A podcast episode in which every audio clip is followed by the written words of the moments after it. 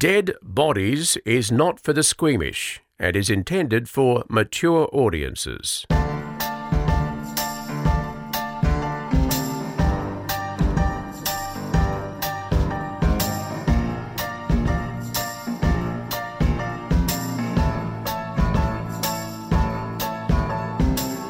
Are we on, Kirsten?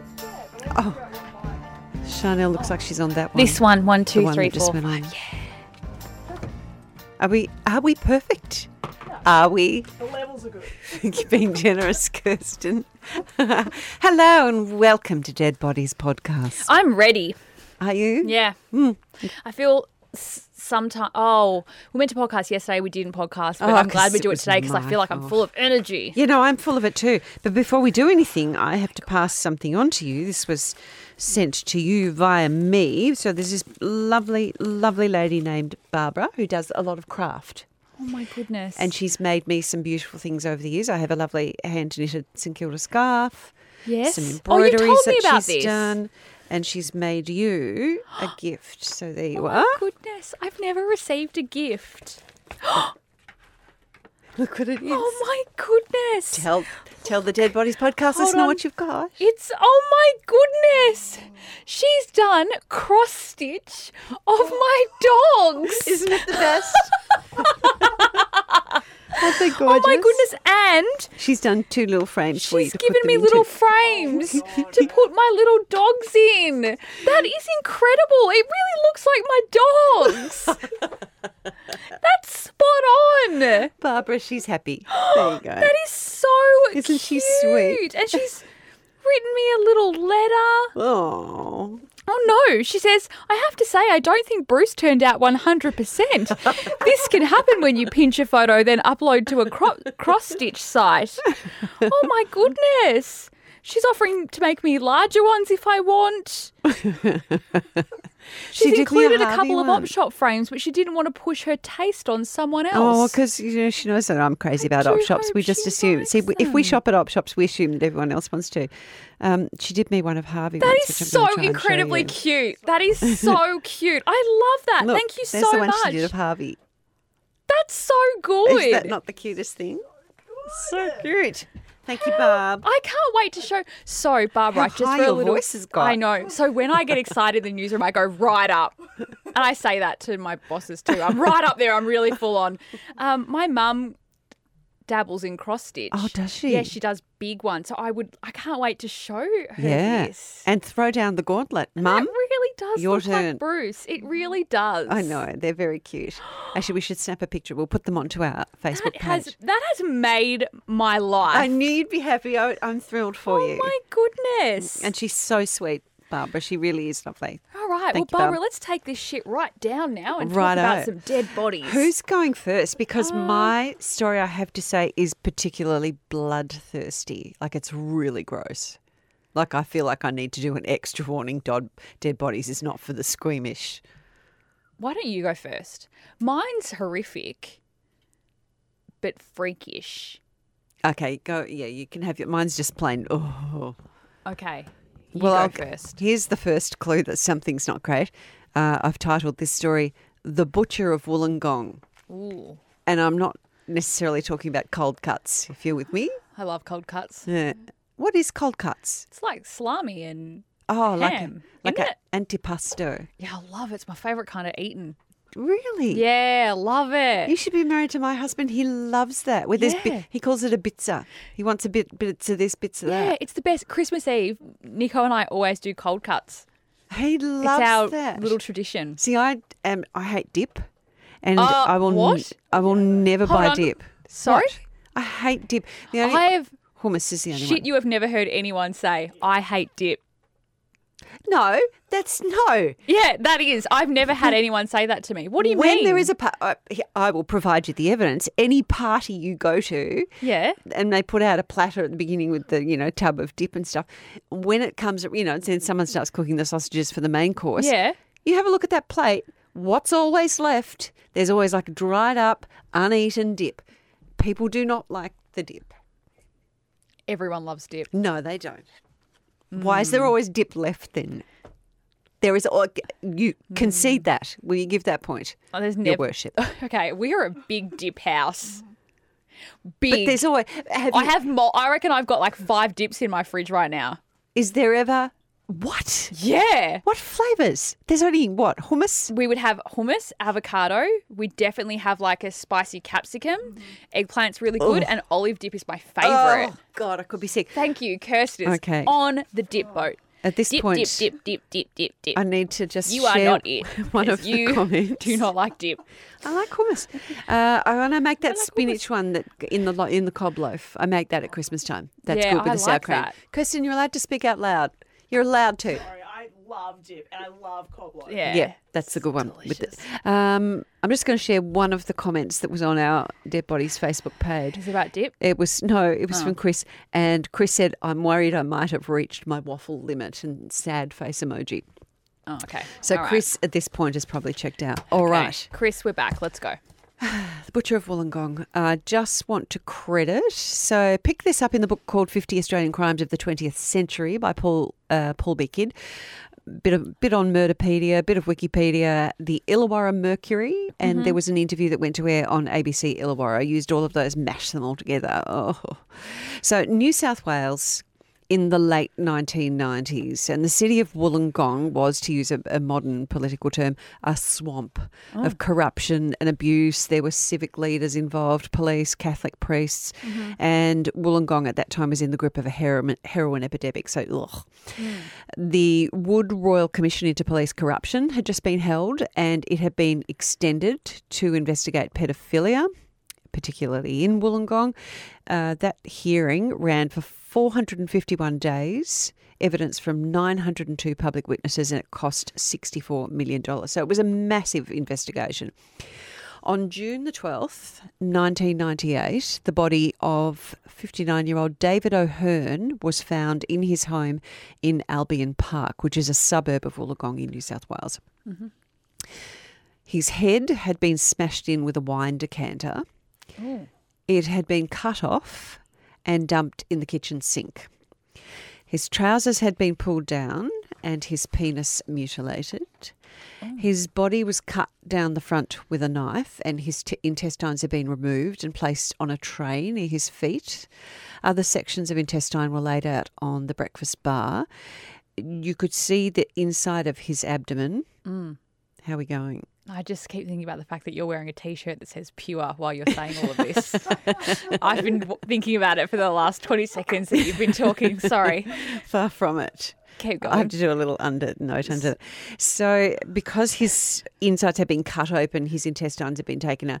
They could see inside him was the handle of a hammer, Oh, of which they could see the head of which between his buttocks. So it had been shoved up through his anus.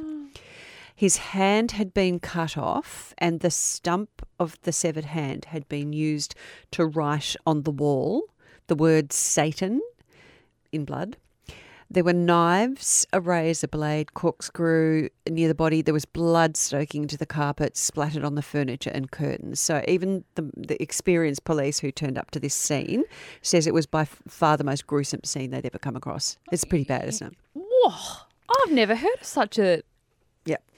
That's. Yeah, okay. 2 weeks later, the former mayor of Wollongong, Frank Arkell, was found dead in his home in Wollongong. His head. Sorry. What year are we in? 1990, she said, 1998. Yeah, right. I've never heard this. Uh, Frank Arkell, so his head had been smashed in with a bedside lamp. There were 34 separate injuries to his head. You think about that. 34 separate 34. injuries to your One, head. two, three, Yeah. four, five, six, Yeah. seven, eight, nine, Yeah. ten. You're hitting the head. Bang, bang. I and we're wasn't not sure if we were going all the way up to 34 yet. then. Well, if we Yeah. but that's only halfway. Yeah. That's a sustained attack. Uh, an electric cord had been wrapped tightly around his neck. Now, Arkell, Frank Arkell, had been known as Mr. Wollongong. He there was this phrase "wonderful Wollongong," which had been used to describe it in tourism hmm. stuff, and people said he was charming, he was lovely. But Frank Arkell had a dirty secret. He had a predilection for young boys. So when he died, many people thought that oh, well, he got what was coming to him. There'd been graffiti spray painted on his front What fence. about the other guy? No, not in the same way that Frank Arkell had. Okay. Not that they knew at this stage. Okay. Um, Arkell, Arkell's um, his his um, business with boys had be, already become public before his Yeah. death, and people were spitting on him in the street. Oh, and, okay, yeah, well known. He was public enemy number one. Six months before he died, he had been acquitted of 25 charges of child sex, but Mm. at the time of his death, he was on bail, awaiting trial on four charges of drugging and raping two teenage boys. So, who Someone did this? delivered their own justice. It seems, doesn't it? So, who did it? Three months after the murders, both of those murders, which were only, as I said, two weeks apart, Mm-hmm. uh, a man turned up at Wollongong Police Station and confessed. yeah, right. His name was Mark Valera, only 19 years old, No. local guy. He had never come under police notice before, and he lived just a few doors down the road from David O'Hearn. And they wouldn't have uh, released everything that happened to that first victim, Mm. and he would have known everything that was Yeah, that's a good point. done. Yeah. Because they would. There's no way they tell the media this happened to him and this happened to him, and he was like this. And so this guy, they would prove it. Sure. Well. Yeah, Let me tell I you a think little they were something. pretty sure. Yeah, right from the beginning that that uh, he right was guy. their man. Yeah. So this Mark Valera, he told the police that the killing of O'Hearn, the first guy, Mm-hmm. was just random. That he didn't know O'Hearn whether he was homosexual or not. Uh, he said he'd approached him while he was gardening and asked him if he had anywhere, any accommodation, anywhere to live. Um, he said to the police, "I had it in my mind that I wanted to kill someone that day." Frank Arkell, though, he said he killed because he was, quote, a very, very horrible man. So police let, let it be known later that this Mark Valera had pretended to be gay so that, and can I just say, I think this, Val- am I saying the right name? Is it Mark Valera? Of course it is. Yeah. Um, I suspect he probably was wrestling with his own sexuality Yeah. at this and he- point. yeah. Yep. His identity. Um, so yeah, he pretended to be gay so that this Frank Arkell would let him into his home. He he said that they watched porn together, and when Arkell turned his back and asked Valera to have sex with him. His back's turned. yeah, mhm. Uh, Valera said he picked up the lamp, and that's when he hit him over the head. Right. He kicked him in the ribs. He attacked his head with a glass ashtray as well. He strangled him. And then once Frank Arkell was dead, Valera pushed pins into his cheek and eye. Oh. So at his trial, which took place in the year 2000, Mark Valera claimed that his own father, Jack Van Krevel, I'm not sure why they've got different surnames, but they do. Uh, his father had sexually and physic- physically assaulted him when he was a boy. And uh, I know I've just shared the most gruesome stuff, but I've Yeah. actually left out quite a bit about what he says his father did to him because it's just, I Yeah. think because it's, it's, he was a child. He's a victim as well. It's, uh, Yes. I know. Oh, I know the dead person's a victim, but it's ugh, you know what I mean. It's talking about what happened to a child, and I just find that Yeah. too way Nah. too upsetting. Um, so when uh, so Mark Valera said because he had been abused when he was a child, when O'Hearn and Arkell had sexually propositioned him, and I believe it was actually the detail of them wanting him to be. I think they phrased it the active partner in the pairing, meaning you you do it to me. Um, it gave him flashbacks of his Right. childhood and he lost control. At least that's what he told the police anyway. Um, he said that he killed O'Hearn immediately, right after he propositioned him. But he said that. Um, he said later he admitted that he and Arkell had been in a sexual relationship for more than a year. Yeah. Uh, so interestingly, the jury rejected the homosexual advance defence. So they you're not allowed to kill someone just because they ask you to have gay sex with them. yes. And they convicted Mark Valera of murder. The sentencing judge, Justice Studdert, found that Valera's father had been violent towards him, but he rejected his claim that his father had sexually abused him. I find that very hard to accept because having read what he said that his mm. father did to him, it was just too, Too detailed, detailed. and too plausible to, to be thrown out by the the sentencing judge. Yeah. Um, the judge also didn't accept that either O'Hearn or Arkell had propositioned him, which I also find hard to Yeah. believe. So in August 2000, he was given two life terms without the possibility of parole. He later appealed, but it was dismissed, and he's still in Goulburn jail. Story doesn't end there, though. Less than two weeks after his sentence was handed down and he was sent to jail, Mark Valera's father, Jack Van Krevel, was found dead in his home Oh no. in Albion Park.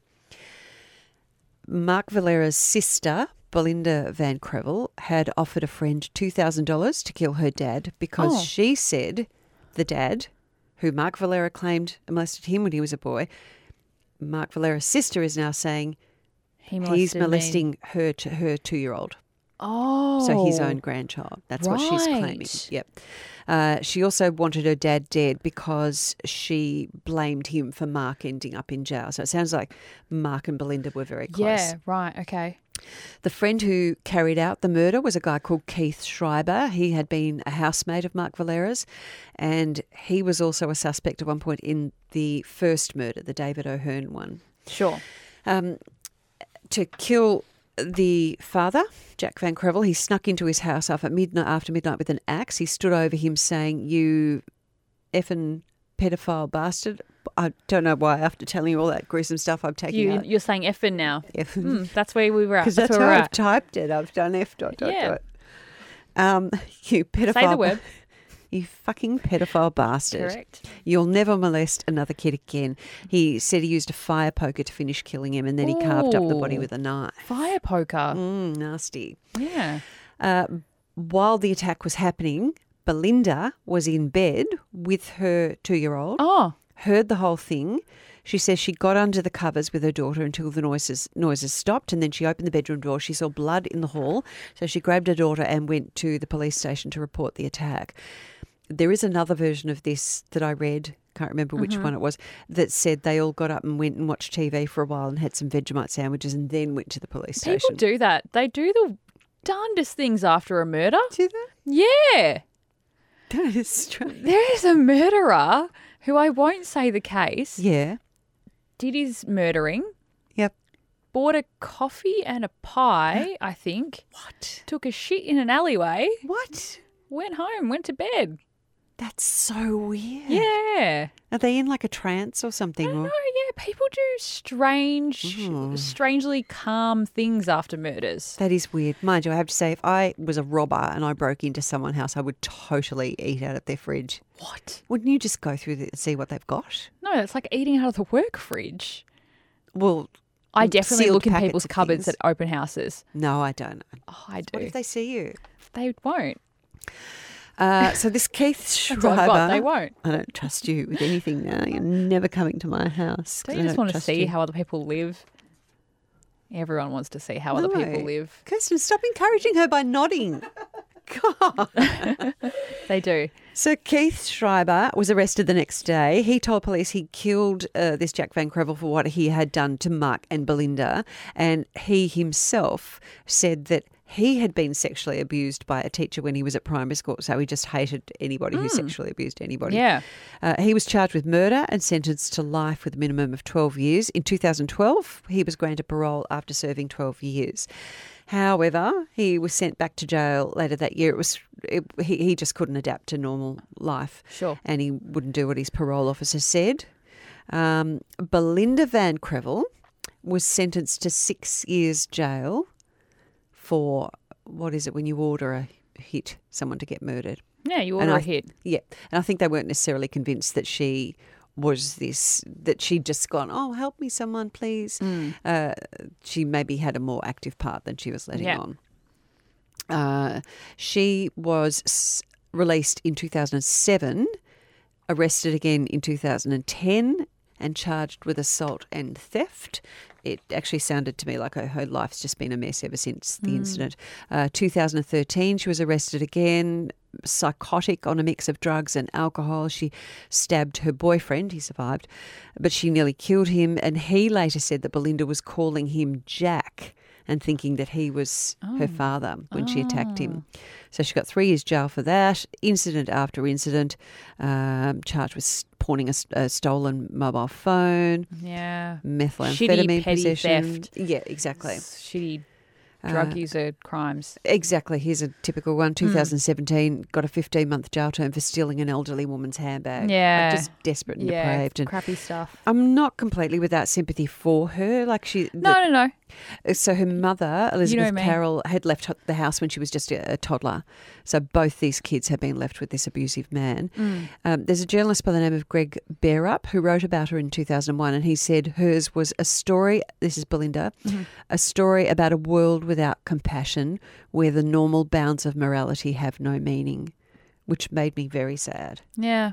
Just- oh, I, like I said before, you know me, I'm a real Yeah, criminal sympathizer sometimes. Yeah. I just feel like, uh, yeah, you can Yeah. understand. You can see why people end up where they end up. yes, exactly. Yeah. Um, in that interview, she told the journo, Greg Bearup, Mark was that angry. It had been building up for years and it was like he was going to explode. We suffered years of abuse from that bastard, my father. I mean, he held a gun to Mark's head one day and said that he was going to blow his brains out, and Mark peed his pants. He would always say to Mark that he had dark skin and that he wasn't his boys and that he didn't want, want him. Mm. He'd beat me every day, she said at the time. I thought he would kill me. Every day I lived in fear. I thought I was dead he'd end up killing me. He was a sadist, I believe. He got off on what he did, and it wasn't going to stop. And that is the end of the story, but doesn't just show you like one I can bad understand person that, how though. they can yeah. And her daughter, as far as I know, was taken from her. Hmm. Um, probably being raised by someone else, I'd say. I can't imagine she's been given back, given the state of her. It's sad, isn't it? It's really sad. Yeah. It's really, really sad. Mm. Um, before I do my story, I actually have to thank you, Kirst, because I listened back to our episodes from when I was having Oh. a coughing fit. I know what you're going to say, and I'm, I'm ready to You give a round of can't even tell I was having a coughing fit. Kirsten, editing queen. It was really seamless, except for that one little mutley situation I had where I was like Yes. Trying to do it away from the camera, from the uh, microphone. Sorry. Um, you will not believe how much I coughed through that whole episode. I know it was getting like really annoying. I I know, I know, and it almost got to the point where I was thinking, I can't keep talking. We're not going to podcast because I it was so bad. You did a tremendous job. Genius. Yeah, Genius. it was really, Mm. and I was listening and driving and going, when is the coughing going to happen? And I was like, I'm sure I was struggling through this whole thing. Um, so this story is is quite horrific. Again, it's one I've covered in court, um, but I'm going to start the story the same way the judge started the sentence. Okay. Okay, and he started like this. In the early 1990s, singer songwriter Archie Roach released the mournful Walking Into Doors. The song begins in this way You say you're a man, you understand, but you don't. You should lend her a helping hand, but you won't. Because I'm a man, I don't understand, but I try. She always does what I command while she cries. Why should we do what we do and sleep at night. The crazy things we put her through, it isn't right. So, my brothers, don't hurt her anymore. She's got her law, you got yours, and she's sick and tired of walking into doors. Did the judge do all of that? Yeah, What? it was weird. with music. Nah, he just said it. Not even reading it. He- Memorized it. Well, I think he had it in front of him, What but song are you word perfect on? oh, this is one of my hidden talents.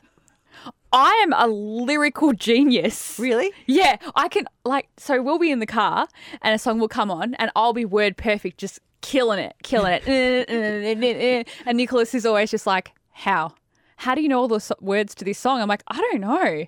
I think what I would love more than anything is to be on one of those shows where they're driving around, like uh, the block or something. Car something. karaoke? Well, no, but they're ah. being filmed. Yeah. You know, but they look- try and look like they don't know they're being filmed. And they're singing along. Yeah. And I would want to be, yeah, or like I'm really James good. Corden or something. Yeah. Yeah. The car, there was something about the acoustics in the car. Yeah, I'm real good. But what song? Give me a song. Oh, any song. Like I can do rap, I can do romantic, slow, anything. Mine are all old. And you've got the lyrics down. Yeah, I'm pretty good. Wow. Yeah, anyway. I can do Billy Joel scenes from an Italian restaurant. Oh, okay, so when the that Hobbit. song comes on, are you like, I'm on? I'm on. I'm ready. Brenda and Eddie were a couple of steadies, king and the queen of the prom. Riding around with the car top down and the radio on. Nobody looked any finer, or was more of a hit at the Parkway Diner. Uh, yeah, uh, See, enough see you just kill it. got it. Okay, so the judge said that song at the start of the uh, sentence. Do you know what the mm-hmm. song's about? Have you picked it up? Yeah. Man Yeah. always telling her what to do. She's always doing it. It's Yeah. just domestic violence, pretty much. Okay, so this is the story of Jessie Donker. She was 29 at the time this uh, story took place. I actually don't have a year for this story, but it was it's recent. So Jessie was in love with a man called Richard Powell. It started as any relationship does, with love and mutual respect, and it ended in violence. Jessie had children from a previous relationship and her and Richard also had a couple of kids together. Uh, Richard was very much regarded as a good man, except for when he was on drugs. His choice was uh, ice, and he used often. Mm. Uh, when he was fueled by drugs, he would often end up in serious and violent arguments with Jesse. And on top of all of his drug use, he was suspicious and controlling. Do you reckon that's because of the? Does the drugs give you paranoia? And, Yeah, they do, Yeah. but I think that he was like that yeah. as well. Okay. Uh, even when Jessie was pregnant with their children, he would grab her around the throat and push her around. We're getting Oh, a bit of an idea. that. Yep. Do you know what? There was something I was listening back to one of ours or something somewhere where it's, no, it was one of yours Mm. where the bloke pushed the girl, and I thought that's one of my most hated things. Is it sounds like nothing to push someone, but it's so Shocking, yeah, Mm. it's horrible to be to be pushed. isn't it? It's fright. You get a fright. Yeah, It's that feeling. and being made to move to somewhere you don't want to. Like, yeah, it's it's yucky. Yeah, Okay. it's horrible. Uh, police were often called to those incidents. However, every time they turned up, and this is so common in domestic violence uh, situations, Jessie would always plead with the officers not to charge him. She would make up cover stories and she would understate how bad the violence was. Uh, now, she did all of this because at the end of the day, she loved him Yeah. and that has to be remembered in these horrible relationships it's still possible for the victim to love the abuser Yes, We know and, that. and it's a cycle. I had a good friend who was abused by her husband, Mm-hmm. and he would do awful things to her when he was drunk, and then the next morning he'd be crying and Mm-hmm. Yeah. literally Yep. at her feet, going, "Please, I'm sorry, I'll never do it again." Totally. And because she loved him, she would forgive, Forgive him, him. and then another day would go, and then Yep. he'd do it again. Yep. Um, now, she wasn't an entirely a pushover. She would often have her say when she felt she needed to. She would speak up um, and she would fight back. But the issue with that was every time she did it, it would just make him angrier and she would never win. So there was a period of about 15 months during their relationship where Richard went to jail. Uh, he was in there for drug trafficking, but this was a real moment for Jessie in her life. So prior to him going in, the couple had been in a toxic, toxic, turbulent relationship. They'd lost custody of their children, and their fighting was out of control. In the time she was away from him when he went to jail, she wanted to make a change. She wanted to be a better person. She stopped using drugs completely.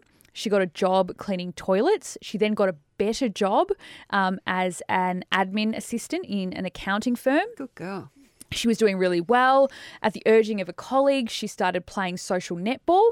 Uh, she found a house to rent. Uh, she had her children returned to her. She was happy and stable, and she was free of violence, and she felt good about herself. So she's made a real turnaround with Richard in jail. But then Richard got out of jail. Um, it was okay for a while. Jesse fell pregnant again with his child, being the third for them.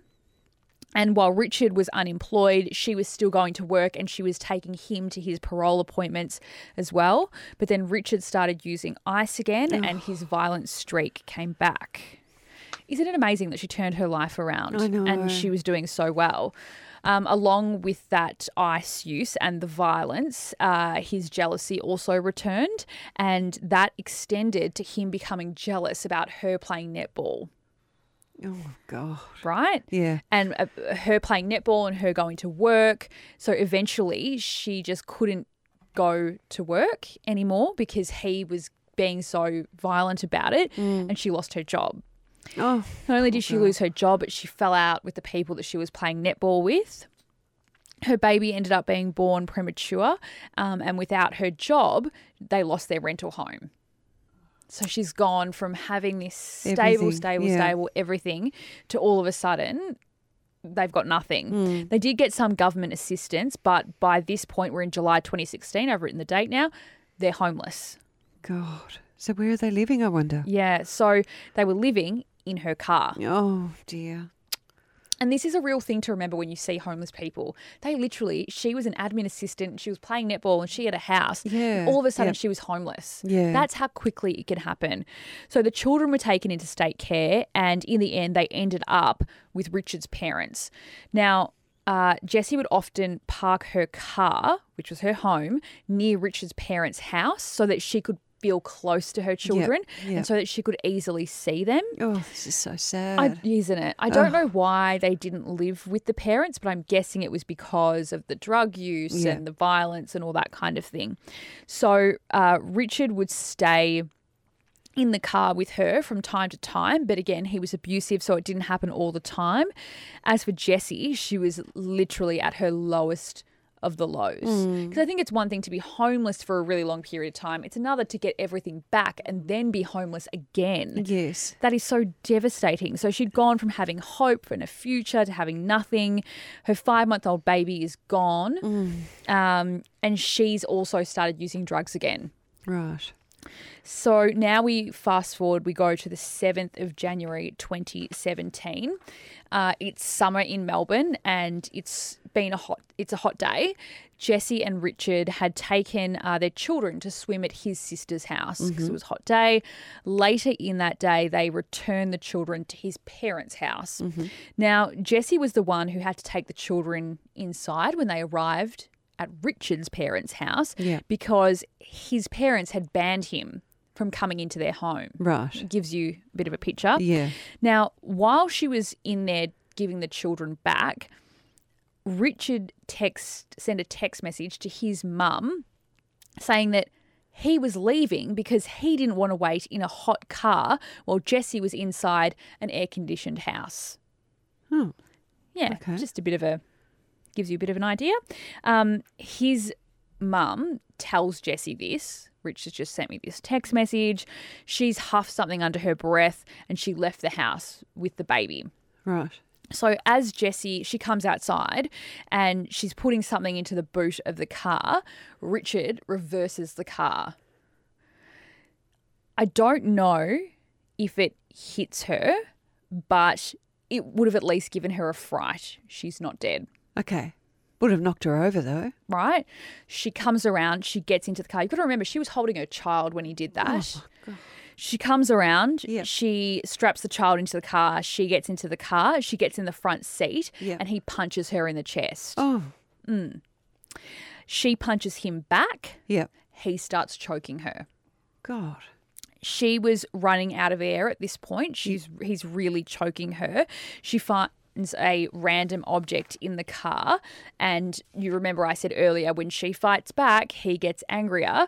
Um, so he sees her grab the random object and he starts punching her in the face, and he doesn't stop. He eventually does stop and he tells her to drive the car, but she's trying to drive the car, but her face is covered in blood God. and she can't see where she's going. She stops the car, she gets out, she takes her baby out, and she walks back to his parents' house. Um, they obviously see the injury on her because she's covered in blood, um, and neighbours have seen all of this going on and they call the police. Yeah. Police arrive. She refuses to make a statement. She refuses medical assistance. She says oh, they've just had a fight and she loves him and she doesn't need any help. They go their separate ways that night, and Jessie sleeps in her car in the car park of a kindergarten. Now, at this point, I need to bring in a man called Matthew Powell, who's Richard's brother. Mm-hmm. That night, he sees a post on Facebook written by Richard, and it says, Shit got that bad and it isn't getting any better. Time to get the fuck out of Dodge. What does that mean? Hmm. So when he reads this, he thought Richard was going to kill himself which he had attempted to do before. Right. So the brother wasn't being over the top or dramatic because they've had these scares. So he texts Richard. They exchange a few messages, and in those uh, messages, Richard said he was angry at his parents and Jessie, and he accused his brother of sleeping with Jessie. Oh, So there's that suspicious, yes. jealous, paranoia, stupidity. in the end, Matthew ends up driving around the area. And I don't know if Richard had told him where he was or if he just came across him. Yeah. But he finds Richard and he picks him up. Right. In the conversations that they have over a couple of hours, they were sitting in the spa at someone's house. Um, they enjoyed some beers and bongs, and Richard said he was mad at Jessie and accused her of making statements to police, um, even though we know she hadn't. So he's saying she's gone and ratted to the cops, blah, blah, blah, blah, and she's she done nothing of the Yeah, sort. Matthew asked his brother if he wanted to stay the night. He said no. So Matthew drove him around looking for Jessie. She's in the car at the kindergarten, Yeah. sleeping. But they tried to look for her. They couldn't find her. So uh, in the end, he was going to stay. He said he was going to stay somewhere. Yeah. And they parted ways around 5.30 in the morning. Okay. Okay. Now, by six o'clock, Richard finds Jessie sleeping in her car in the car park of the kindergarten. And you'll remember I said around this time, Melbourne, it was summer, it was hot. Yes. Yeah. So Jessie had been sleeping with the windows down. Right. He reached through an open door and he pulled Jessie out by her hair, Mm. screaming. He again punched her in the face. So she's already got all these injuries from being Yeah. punched in the face. He punches her in the face again. They begin to argue. He claimed she had stolen his family. He called her a slut. He said many other insulting things that he knew would hurt her. Now, it's unclear what happened at this point, but somehow Jessie ends up back in the car. So she's gotten away from him. She ends up back in the car. She's in the driver's seat. Hmm. Um, I'm going to use some of the judge's words here. It says, Thus, after years of Mr. Powell's violence, after numerous unsuccessful attempts at defending herself, after losing her recently hard won gains, including her home, her job, and most importantly, the care of her children, after being forced to live in a car, after being choked and having her eyebrows split by him again the night before, after being viciously dragged out of her car by the hair as she tried to sleep, after all that, Miss Donker could take no more and finally snapped. At this point, Jessie is enraged and she drove at Richard at least four times Oh, in the car park. Oh, but she goodness. did not hit him with the car and she never wanted to. But she wanted to taunt him and she wanted to frighten him Yeah. in the same way she had been Yeah. taunted and frightened for years. She drove at him again, and at this point, he's running around the car park. Hmm. But this time, when she drives at him, she hits a pole that had a parking sign on it. Yeah. She reversed, and again, intending not to hit him, but only to frighten him. He's hiding behind the pole. Yeah. She tried to squeeze the car between the parking sign and a fence. The left front corner of the car struck the pole Yep. which then bent at an angle Yep. that came down like a swinging axe, Don't. Chopped Richard's head in half. No. I mean, yes, but He was killed instantly. wow. Did you think the whole time Jessie was going to die? Mm, Yes, I that's did. kind of how I thought it was going to play out. but this is just another awful thing for her to deal with. She stopped, she got out of the car, and she Oh, ran over to help him. no, She no. screamed in horror Yeah. at what she saw. While there was nothing medically that could be done to help him, she nevertheless immediately rang triple zero, screaming, Please help me, help me, help me, help me. Neighbours who would witness this also start calling triple zero. Right. Okay. She gets back in the car and she drives to his parents' house around the corner. They answer the door and she's standing there screaming, I've killed him, I've killed him. Hmm. His father and brother, they go to the car park. They obviously see oh, him in that state. They cover him with a cloth and they stopped his mother coming to the car park. Yeah. Um, police photographs taken at the time and later that morning show the cut to Miss Donker's right eyebrow and a swollen and bruised right eye. A medical examination conducted soon after her arrest not only revealed the cut, but swelling and bruising around her face, as well as redness and tenderness to the right side of her neck, bruising on her uh, back of her arms, her upper arms, the back of her hand, her upper left arm, her lower. She's covered So it was in obvious bruises. she's been beaten She's up. Beaten up.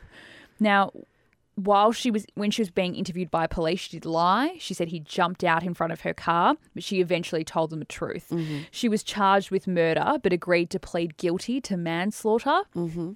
Now, the judge broke down her sentence and he said her offending was a serious example of manslaughter for four reasons. She'd used a dangerous weapon, being the car. She was charging that weapon at him to frighten him. The fatal act was the fourth time that vehicle had been charged at him. So it wasn't like it was the first Yes. time and then Yeah. it happened and it was freakish. Um, her response to the violent and provocative behaviour was excessive, unlaw- unlawful, and dangerous. But he also said it could be looked at in this way. She didn't mean to hit him. She could never have guessed that the sign would s- fall and hit him and kill him Exactly. in the way that it yeah. did Yeah. he had been aggressive and it was reasonable for her to think that he may be aggressive again. Yeah. And she was reasonable in her thoughts. There was no point calling police. Hang on. No. But she but she didn't have time to call the police. No. And fourth, to use the judge's words, Miss Donker was simply minding her own business, sleeping for goodness sake, when Mr. Powell invaded her sanctuary, her Yeah, private yeah. space, and behaved in an appalling manner. Miss Donker did not go looking for trouble, rather, the trouble came to her. Yeah, yeah, yeah, yeah. The judge found that she was extremely remorseful. I remember her sentence. She was shattered for what she'd done. There was no doubt at all about that. The judge said, I regard this as an unusual case calling for an unusual sentence. I think that an element of mercy is due to Miss Donker because of the circumstances in which she offended, including the provocation under which she laboured and the relationship of domestic violence to which she was subjected. She will also have to live forever with the fact that she killed the father of her two children. Hmm. She went to jail. She got five years with a minimum of two. Okay. Fair? I th- I think so. Yeah. I mean, I know she didn't mean to do it, but you've killed another person. there has Mm, and to be his, a price. I remember his family were furious at that sentence.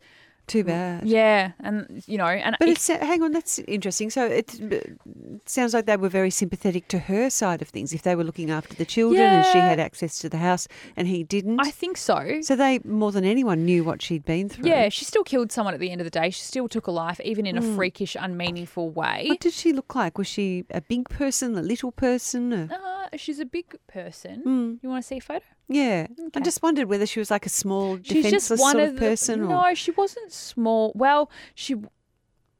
Sometimes people put on weight in custody, so. But I think you'll be quite surprised by what she looks like. This is obviously a photo from. I would lose weight in custody. I don't think I've I've watched Actually, Sixty Days kind In. I don't like the look there. of what they have. Yeah, she just looks like normal, Mm. just normal, average build, I'd say. Yeah. Would you put? A, do you watch Sixty Days In?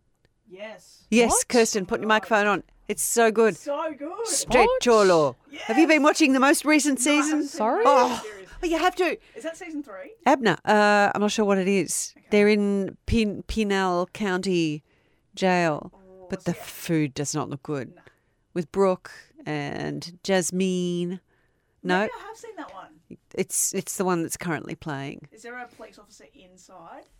Yes. Yes. And they call him Prince. Oh no, I thought the police officer was a woman.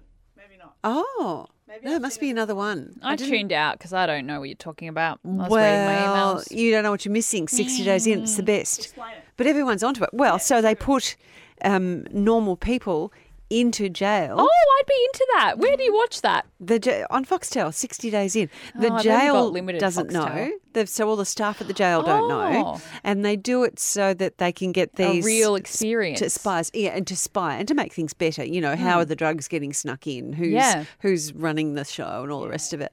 It's amazing. I watched a because I went through a real binging of jail shows, Mm. and they talk to each other through the toilets. I saw that too. Yes. Do they? So they worked out in the prison that all the toilet systems are connected, so on all the different levels, and it's Oh.